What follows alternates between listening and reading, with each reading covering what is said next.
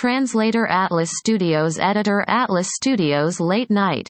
In a lavishly decorated bedroom, the dim yellow lights contrasted the silence and the mysterious atmosphere of the night. Qiao Lian sat on a large CLA. S. Sakal-style bed, uneasily clutching onto her sensual nightgown. She had always been a fearless person. However, upon thinking of what was about to happen, she was filled with anxiety. Qiao Lian bit her lower lip and her deep, dark eyes floated subtly towards the direction of the bathroom. The sound of the running water stopped, and the bathroom door opened. When the tall Shen Liangchuan walked out of the bathroom, he made the S. P. A. C's bedroom look cramped. He exuded an inherent, distinguished aura. Qiao Lian's heart jolted, and she quickly stood up. This man was her newly wedded husband, yet this was the first time they were meeting. He donned a white bathrobe, his hair still dripping wet.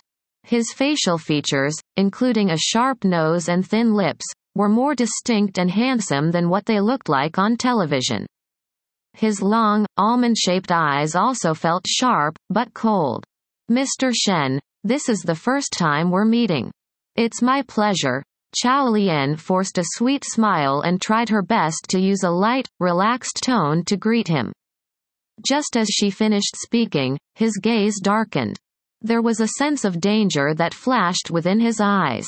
Our first meeting? His voice was deep, and the coldness in it left a chill in her heart. There was a certain sense of sarcasm in the way he spoke. Before Qiao Lian could figure out what he meant, he suddenly turned around and switched off the lights. Piok. The sudden darkness startled Qiao Lian. The next moment, she felt someone grab her waist tightly. The room spun around her and she fell onto the bed, pinned by a bulky stature emanating a strong masculine scent. His actions were extremely rough, entering her without any foreplay. What followed felt like a tempestuous ravage across her body. Every push he made felt like he was using his utmost strength. Until the end, she could not feel any tinge of pleasure from the S. E. X. It felt like she was going through a cruel punishment. When the deed was done, Qiao Lian laid on the bed weakly, feeling pain in every part of her body.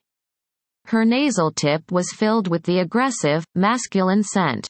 Before she was even able to catch her breath, he clutched at her chin and forced her to look him in the eyes. In the dark, she could not see the complex emotions churning.